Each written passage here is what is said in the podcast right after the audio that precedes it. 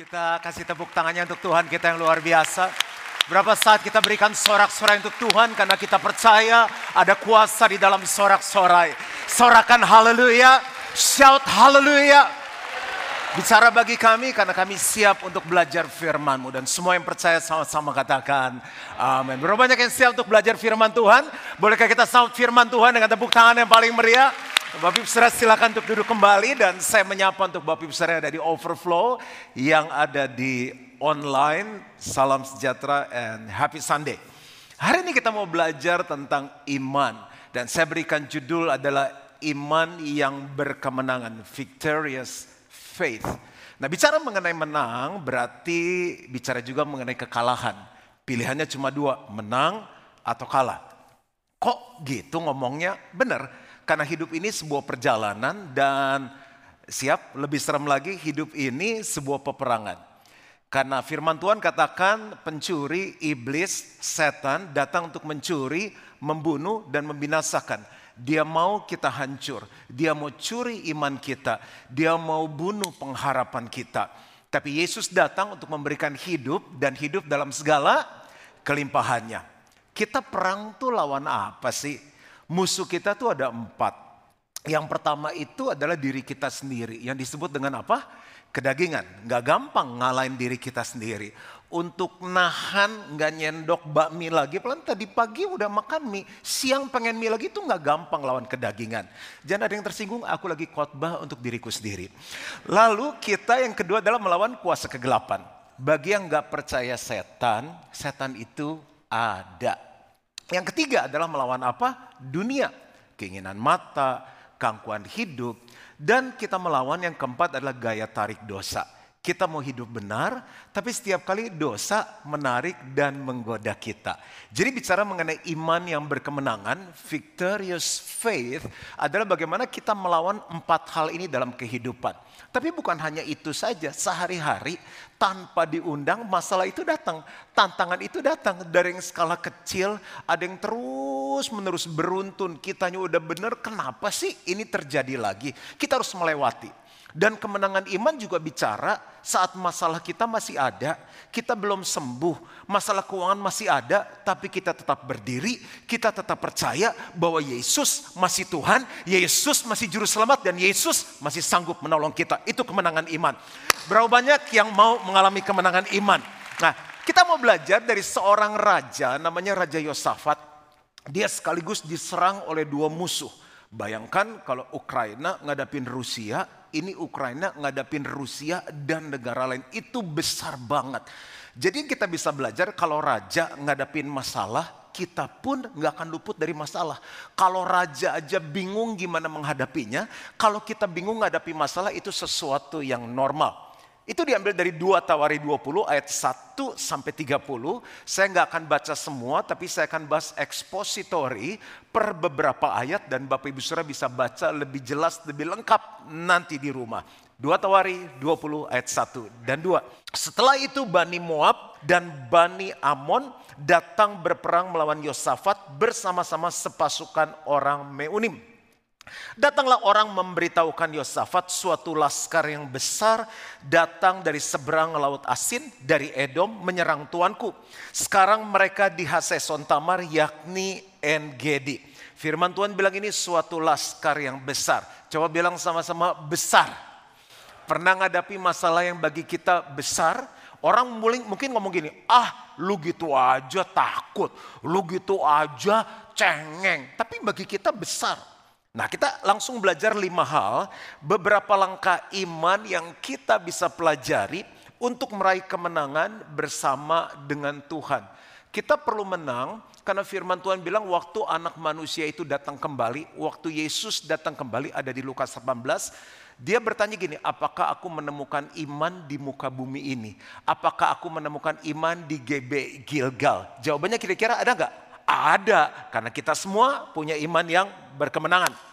Yang pertama, apa langkah yang harus kita lakukan? Mengambil keputusan mencari Tuhan. Ayat 3 dan 4. Yosafat menjadi takut lalu mengambil keputusan untuk mencari Tuhan. Waktu orang ketemu masalah dan tantangan banyak yang takut. Dan mereka ambil keputusan, langkah, strategi, perencanaan. Tapi sering kali nggak sesuai dengan firman. Makanya yang paling benar adalah begini, cari Tuhan. Ia menyerukan kepada seluruh Yehuda supaya berpuasa. Kapan terakhir kali kita puasa? Masih ingat nggak? E, kapan ya? Lupa tuh. Dan Yehuda berkumpul untuk meminta pertolongan daripada Tuhan. Mereka datang dari semua kota di Yehuda untuk mencari Tuhan. Coba bilang sama-sama mencari Tuhan. Pertanyaan, biasanya kalau kita ketemu masalah, kita cari apa? Tuhan, luar biasa. Kalau gitu, mari kita bangkit berdiri dan kita akhiri kebaktian pada hari ini. Itu idealnya Pak, tapi Bapak bagus sekali. Nah, biasanya orang cari Google. Coba kita search sakit ini tuh Kenapa sih bisa terjadi? Apa pengobatannya? Apa gejalanya? Apa yang harus dihindari? Apa yang nggak boleh dimakan? Siapa yang harus dimakan? Begitu. Kita Google. Lalu kita cari apa lagi? Coba kalau grup ini ada masalah, cari apa? Cari papa. Wow. Kalau ibu, saya pernah tahu di doa ibuku namaku disebut. Bapak luar biasa cari papa. Nah kalau papanya udah nggak ada, papa sama bapak biasanya umur panjang mana? Boleh cari papa, itu alamat yang tepat. Come to papa, come to daddy. Tapi papa kita terbatas. Karena waktu papa kita hidup masalahnya beda sama zaman sekarang. Kalau yang grup sini cari siapa? Jujur, jangan ada dusta di antara kita. Cari temen dong, ya kan? Kita ngomong sama temen, Suami lu belum balik berapa lama? Dua tahun. Gue 20 tahun. Hah? 20 tahun belum pulang. Gila kalau 20 tahun sih gak kuat kawin lagi. Nah jadi nggak nggak ada yang salah ya. Cari papa, cari teman. Yang grup ini cari siapa? Cari pastor. Oke. okay. Kalau pas kemarin nyarinya, saya lagi naik sepeda di Jogja, nggak ketemu. Oke, bagus. Semuanya nggak ada yang salah. Jawabannya 100 nyari temen, nyari bank buat menjembatani dana, nyari backingan, nggak ada yang salah kok. Cuma Alkitab ngajarinnya gini, cari Tuhan.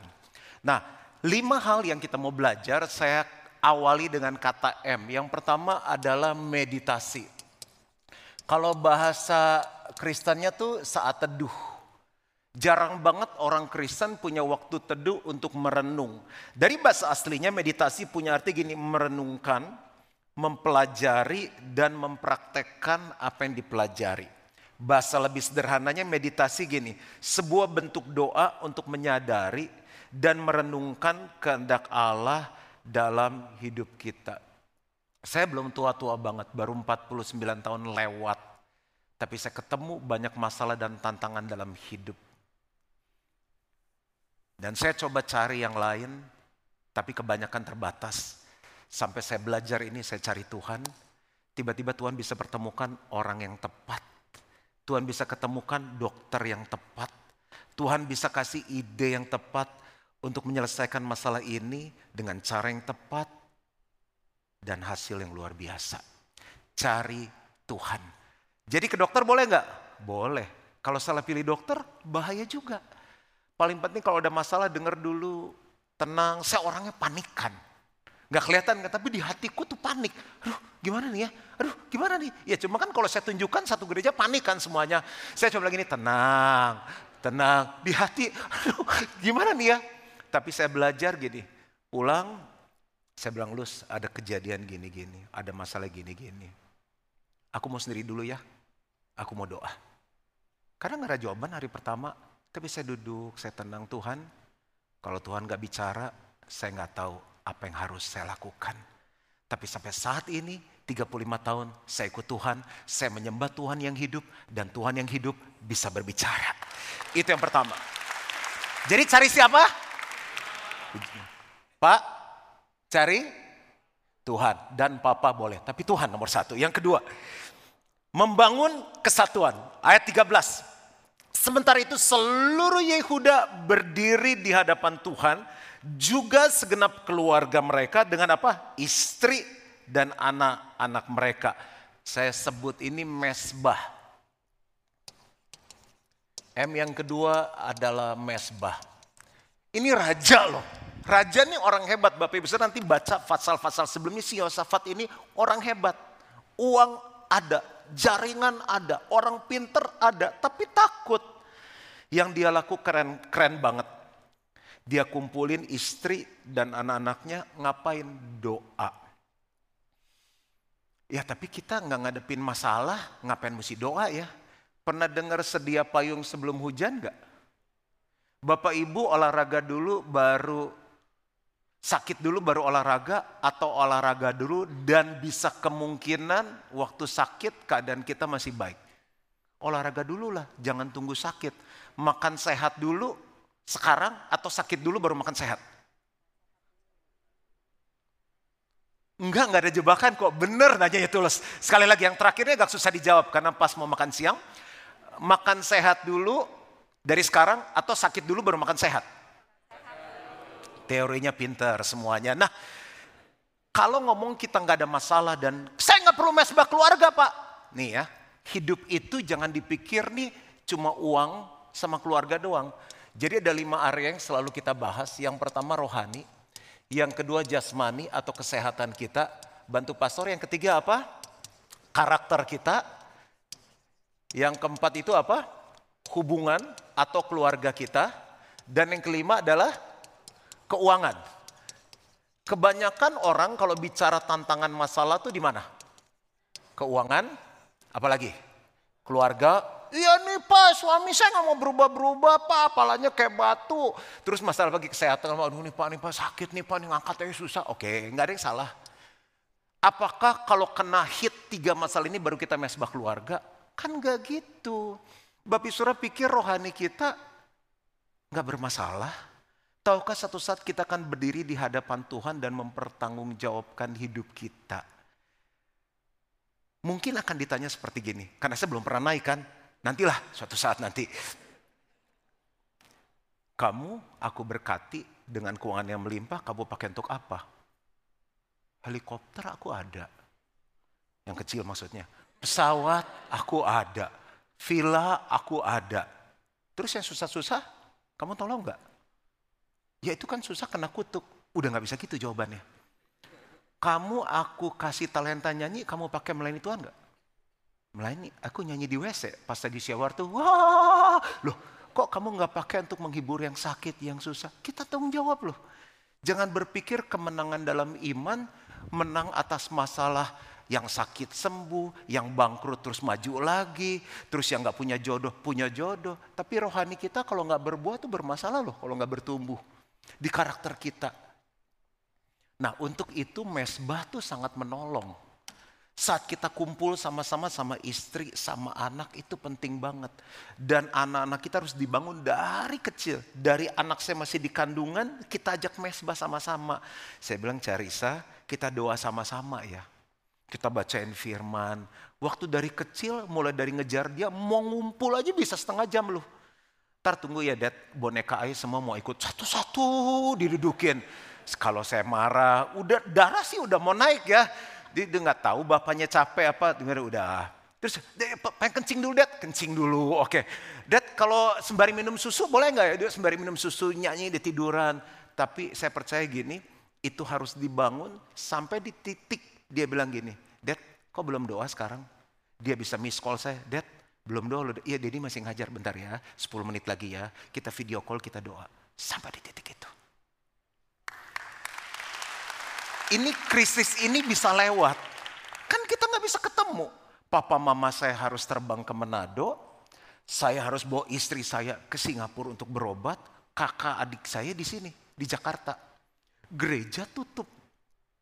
Bingung kan banyak masalah. Ntar laporan ini sakit ini bangkrut ini nggak punya duit ini meninggal ini meninggal. Gimana lainnya itu masa yang paling susah. Saya bilang sama keluarga saya gini kita nggak bisa ketemu fisik tapi setiap minggu malam jam 7 kita zoom kita doa sama-sama kita sharing sama-sama nggak ada alasan kita nggak bisa mesbah keluarga dimulai dari sekarang sebelum masalah itu datang jadi yang kedua apa? Bangun kesatuan. Kalau kita tuh tepuk tangannya aja nggak bersatu. Bangun kesatuan. Karena dalam kesatuan Tuhan perintahkan berkat. Kehidupan, pengurapan untuk selama-lamanya. Dalam hidup, kalau kita bersatu, kita nggak perlu kejar apa yang bisa datang sendiri dalam hidup kita. Udah susah, udah bermasalah, nggak mau bersatu. Sangat dahsyat sekali kekuatan dari mesbah. Yang ketiga, menerima arahan dari Tuhan. Saya kasih katanya dulu ya, baru saya jelaskan. Mentor. Salah satu keberhasilan kita bimbing orang ke Tuhan adalah saat dia bisa doa, menikmati doa itu, bisa baca firman, bisa merenungkan firman, bisa menangkap apa yang Tuhan mau, dan dia bisa ngomong gini, kok rasanya di hati itu saya nggak sejahtera ya. Kok rasanya di hati Tuhan ngarahkan saya untuk mengampuni, untuk memberi. Kok di hati ini nggak sejahtera untuk saya berdosa lagi. Berarti dia ada mesti connect dengan Tuhan. Tapi pengenalan itu bertahap. Saya kenal uh, Bobby, Devina, kenal Freddy Wiwit, kenal Sur Melly, kenal Kiki Jesse. Tapi di tahap yang belum maksimal. Mungkin dengan Pastor Hendy lebih lama karena mungkin udah 30 tahun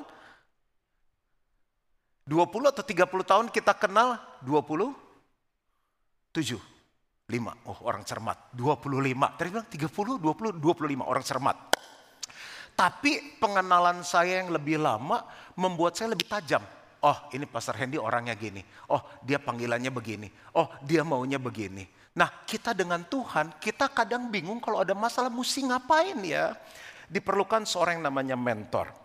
Ayat 14 dan 15, lalu Yahasiel bin Sakaria bin Benaya bin Matanya, seorang Lewi dari Bani Asaf, dihinggapi rotuan di tengah-tengah jemaat. Dan berseru, camkanlah hai seluruh Yehuda dan penduduk Yerusalem dan tuanku Raja Yosafat. Beginilah firman Tuhan kepadamu, janganlah kamu takut dan terkejut karena laskar yang besar ini. Sebab bukan kamu yang akan berperang, melainkan Allah.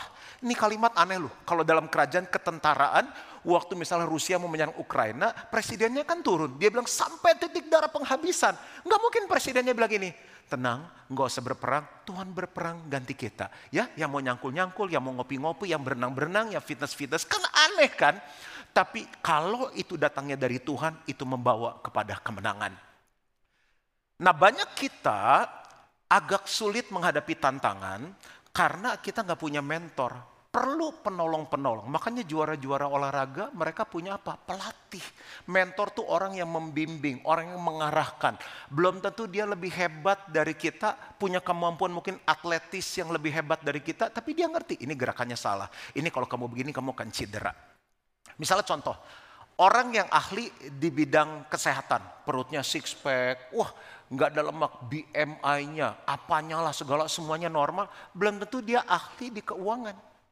Orang yang ahli di keuangan duitnya triliun, belum tentu dia ahli di keluarga. Dia perlu punya mentor yang menolong dia. Orang yang ahli dalam segala hal 2, 3, 4, 5, belum tentu dia kuat, dia mahir, dia berbuat di area rohani. Ini membuat kita rendah hati kalau kita nggak tahu segalanya. Kita perlu tuntunan Tuhan. Coba kita renung-renung dari lima ini area mana yang kelihatannya kita belum menang dalam perjalanan iman kita. Cari mentor, yang bisa menolong kita. Yang keempat, mau tepuk tangan, tepuk tangan untuk Tuhan kita yang luar biasa. Udah tiga ya, meditasi, mesbah, mentor. Ini yang membuat kita bisa menang dalam perjalanan iman kita. Yang keempat adalah hadapi. Saya dari dulunya tuh orang penakut karena penuh roh kudus jadi pemberani. Ada tindakan-tindakan orang bilang gini, hah nggak salah saya bilang cuma karena saya dapat dari Tuhan, saya udah uji, udah doa, udah puasa, udah ngobrol sama tim minta nasihat dan saya sak, yakin, I'm confident kita jalan ini. Tapi dasarnya saya orang yang penakut. Besok haruslah kamu turun dan menyerang mereka. Majulah besok menghadapi mereka, Tuhan akan menyertai kamu. Tadi bilangnya gini, the battle is the Lord. Tuhan akan berperang. Ternyata yang saya pelajari ada bagiannya kita, ada bagiannya Tuhan. Tapi kita nggak pakai kekuatan kita, kita pakai hikmat dan strategi dari Tuhan. Hasil kita meditasi, hasil kita mesbah, hasil kita di mentor. Kalau dalam hidup kita bisa semuanya sendiri, ya udahlah selesai. Kita jadi orang yang paling sombong dan belum tentu kita kuat dan berhasil melewati semua masalah. Banyak kalau saya cerita tantangan nggak selesai-selesai. Saya tuh bisa ngebayangin ya orang yang takut menghadapi sesuatu. Itu kayak saya. Yang saya cerita, saya tuh orang penakut, gampang panik.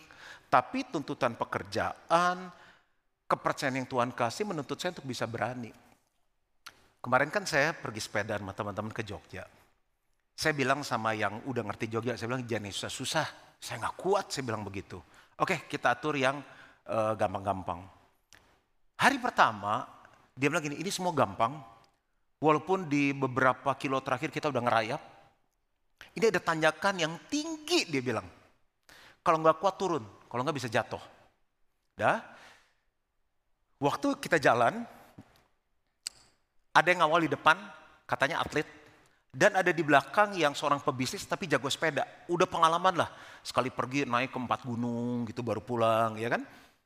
Nah dia di belakang saya karena saya berapa kali itu agak ketinggalan di belakang. Pas udah bisa foto-foto mau naik ke tanjakan dia bilang gini. Pastor stop jangan naik. Dorong sepedanya ikut saya saya temenin.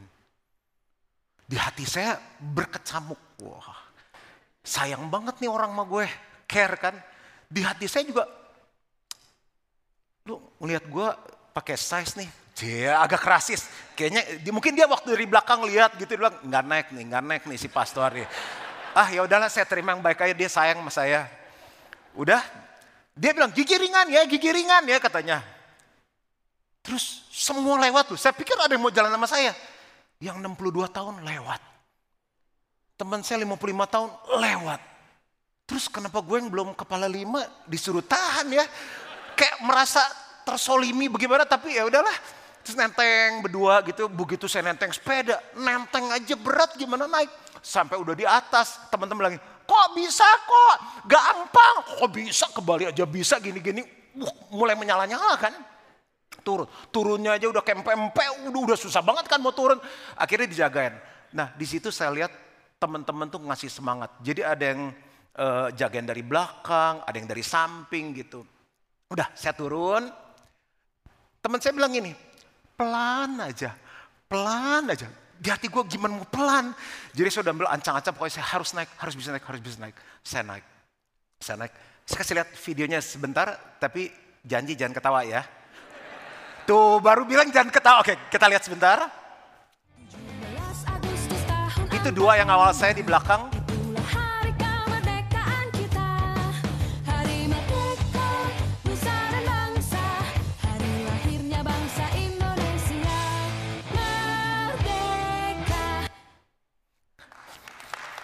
Thank you loh udah gak ketawa. Nah, waktu saya naik, Tuhan bicara gini. Ketakutan yang kamu hadapi saat melihat tantangan yang begitu tinggi, itu ketakutan yang sama yang suka dihadapin oleh jemaat. Tapi selama firman Tuhan bilang bisa, aku yang berperang ganti kamu, the battle is the Lord, maju. Hari ini yang utangnya besar, jangan lari, hadapi. Mereka harus respect sama kita, Pak, keadaan kita lagi sulit. Tapi saya mau tanggung jawab, tolong dibantu. Tuh, anak Tuhan. Jadi kalau ngadepin, Pak thank you loh Bapak semangat sekali, saya ikut semangat. Kalau ngadepin pasangan yang belum bisa berubah, yang ngeselin, cerewet, ngatur. Gimana? Hadapin. Lebih dalam, lebih dalam mertua.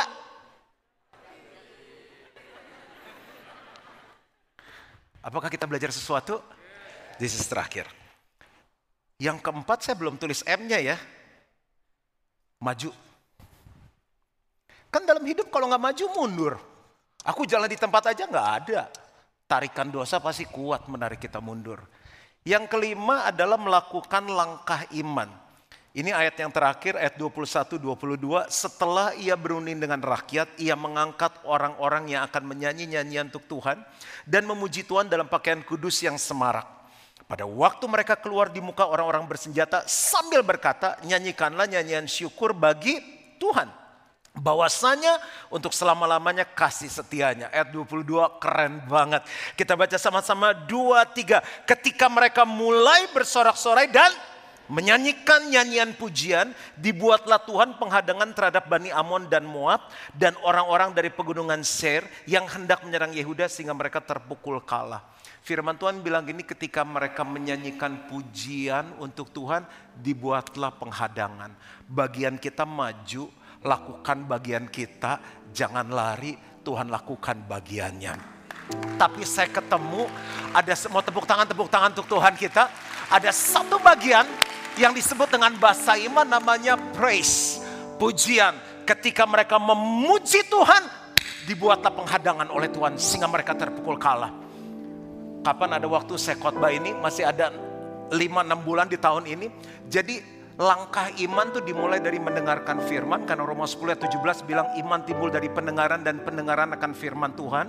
Langkah iman yang kedua adalah mempercayai firman yang kita dengar. Langkah berikutnya adalah meminta firman ask and it shall be given unto you. Langkah yang keempat adalah menerima firman. Mintalah maka kamu akan menerima. Langkah yang berikutnya adalah memperkatakan firman Langkah yang berikutnya adalah melihat firman. Langkah yang berikutnya adalah melakukan firman. Ada banyak orang di titik ini mereka sungut-sungut. Kan saya udah tunduk sama suami saya. Kan saya udah sayang. Kan saya udah melayani. Kok gini? Kok sakit? Kok nggak sembuh? Kok nggak dapat jodoh? Sayang, mereka tinggal satu langkah, langkah iman terakhir yaitu memuji firman, bersyukur, menaikkan pujian. Apa pun yang terjadi, engkau tetap Tuhan, engkau tetap juru selamat, engkau tetap sanggup untuk menolong hidupmu. Nah, kalau kita mau menang di dalam perjalanan iman kita, don't forget the last step. Jangan lupakan langkah yang terakhir, apa pun kondisi kita, memuji Tuhan. Saya itu mulai nggak punya apa-apa, nggak bisa apa-apa, nggak kenal siapa-siapa tapi saya ngerti satu rahasia, saya suka memuji Tuhan. Gereja ini lahir dari nggak punya apa-apa, ya punyanya cuma suara, ini bahasa iman, ini kita memuji Tuhan. Dokter bilang saya nggak bisa punya anak, orang saya nggak punya benih kok asosperma. Dok gimana caranya lah dok? Gimana saya punya anak? Loh dokter bilang nggak ada pelurunya gimana mau nembak? Kan saya bukan Tuhan, dokter bilang gitu loh sama saya. Cuma satu kata dokter doa.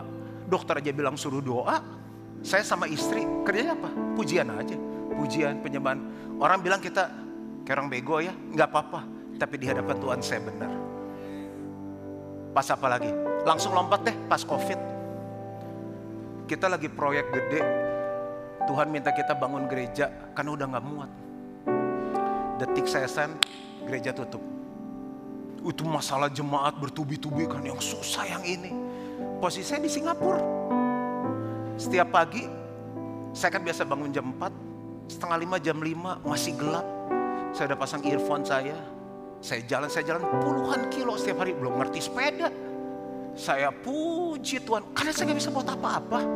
Maka saya ngomong sama jemaat gini. Sudah, pemerintah suruh tutup. Kita buka. Tuhan buka, gak ada bisa tutup. Aku masuk Polres kan. Terus udah buka masker. Tuhan pelindung, Tuhan penjaga. Ada malaikat menjaga hidung dan mulut kita. Gak bisa. Orang Jakarta aja langit tiba-tiba biru kok, sepi nggak ada yang berani keluar rumah. Nggak ada yang saya bisa buat kecuali yang terakhir saya hanya bisa memuji Tuhan. This is the only thing, the only thing left that I can do is just to praise the Lord. Masuk kamar kan ke orang bego, Singapura tutup. Mau ke food court aja cuma bisa beli bawa pulang. Yang buka cuma rumah sakit sama apa tuh? Beli obat supermarket belanja udah. Masuk kamar ngapain coba? Pujian. Isi saya tanya, nggak selesai-selesai. Isi saya bilang belum. Anak saya, Dedi kok doa lama banget? Nggak ada yang saya bisa buat kecuali saya memuji Tuhan. Tapi kalau hari ini kita bisa kumpul sama-sama, kita nggak kekurangan suatu apa pun. Karena ada kuasa di dalam pujian. Oleh karena itu saya usul Jangan memuji Tuhan hanya di hari Minggu. Hari Senin, Selasa, Rabu, Kamis, Jumat, Sabtu, bangun kehidupan memuji Tuhan. Kalau muji Tuhan jangan masalah-salah. Tepuk tangan sungguh-sungguh, sorak-sorai sungguh-sungguh. Saya undang kita bangkit berdiri.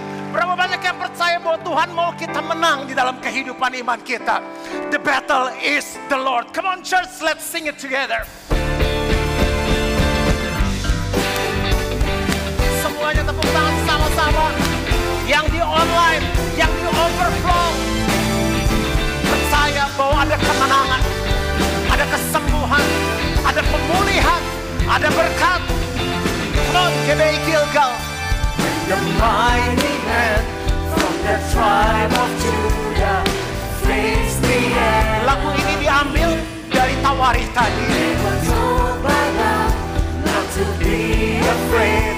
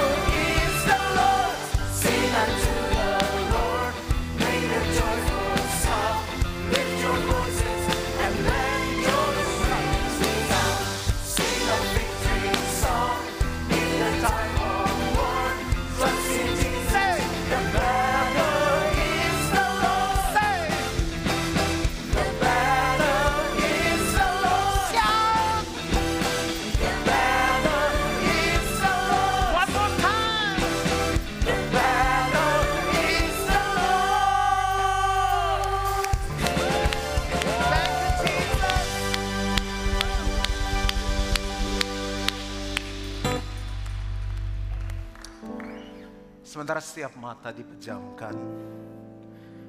Peperangan tuh bukan cuma waktu ada masalah, tantangan di bisnis. Pencuri datang untuk mencuri, membunuh, dan membinasakan. Di kerohanian dia curi. Dulu melayani, sekarang gak melayani. Dulu puasa, sekarang gak puasa. Dulu berbuah, banyak bawa teman-teman ke Tuhan, sekarang gak pernah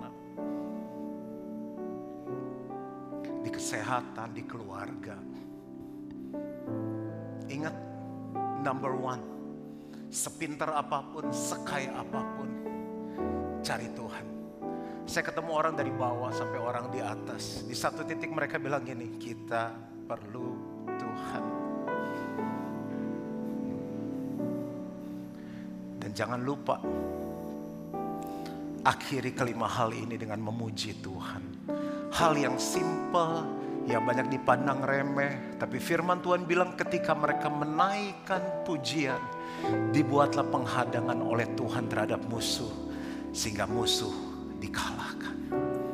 Berapa banyak hari ini yang sedang bergumul di dalam kehidupan, dalam lima area ini. Dan kita mau menang dalam perjalanan iman kita. Angkat tanganmu dan saya mau berdoa. Aku berdoa biar tangan-tangan yang diangkat ini diberikan kekuatan oleh Tuhan. Tangan-tangannya diurapi sehingga apa yang dikerjakan tangan mereka dibuat berhasil oleh Tuhan. Tangan-tangan ini enggak didastan untuk kalah tapi untuk menang. GBI Gilgal yang dikasih oleh Tuhan di overflow, di online. Terimalah berkat dari Allah Bapa. Kasih karunia dari Tuhan Yesus Kristus. Pertolongan, persekutuan yang manis dan pimpinan roh kudus. Menyertai kita mulai hari ini. Sampai Yesus jemput kembali. And don't forget this one, the battle is the Lord. And the key to that, kunci untuk itu adalah in praising Him bangun kehidupan pujian dengan Tuhan. Dan semua yang percaya sama-sama katakan, Amin. God bless you.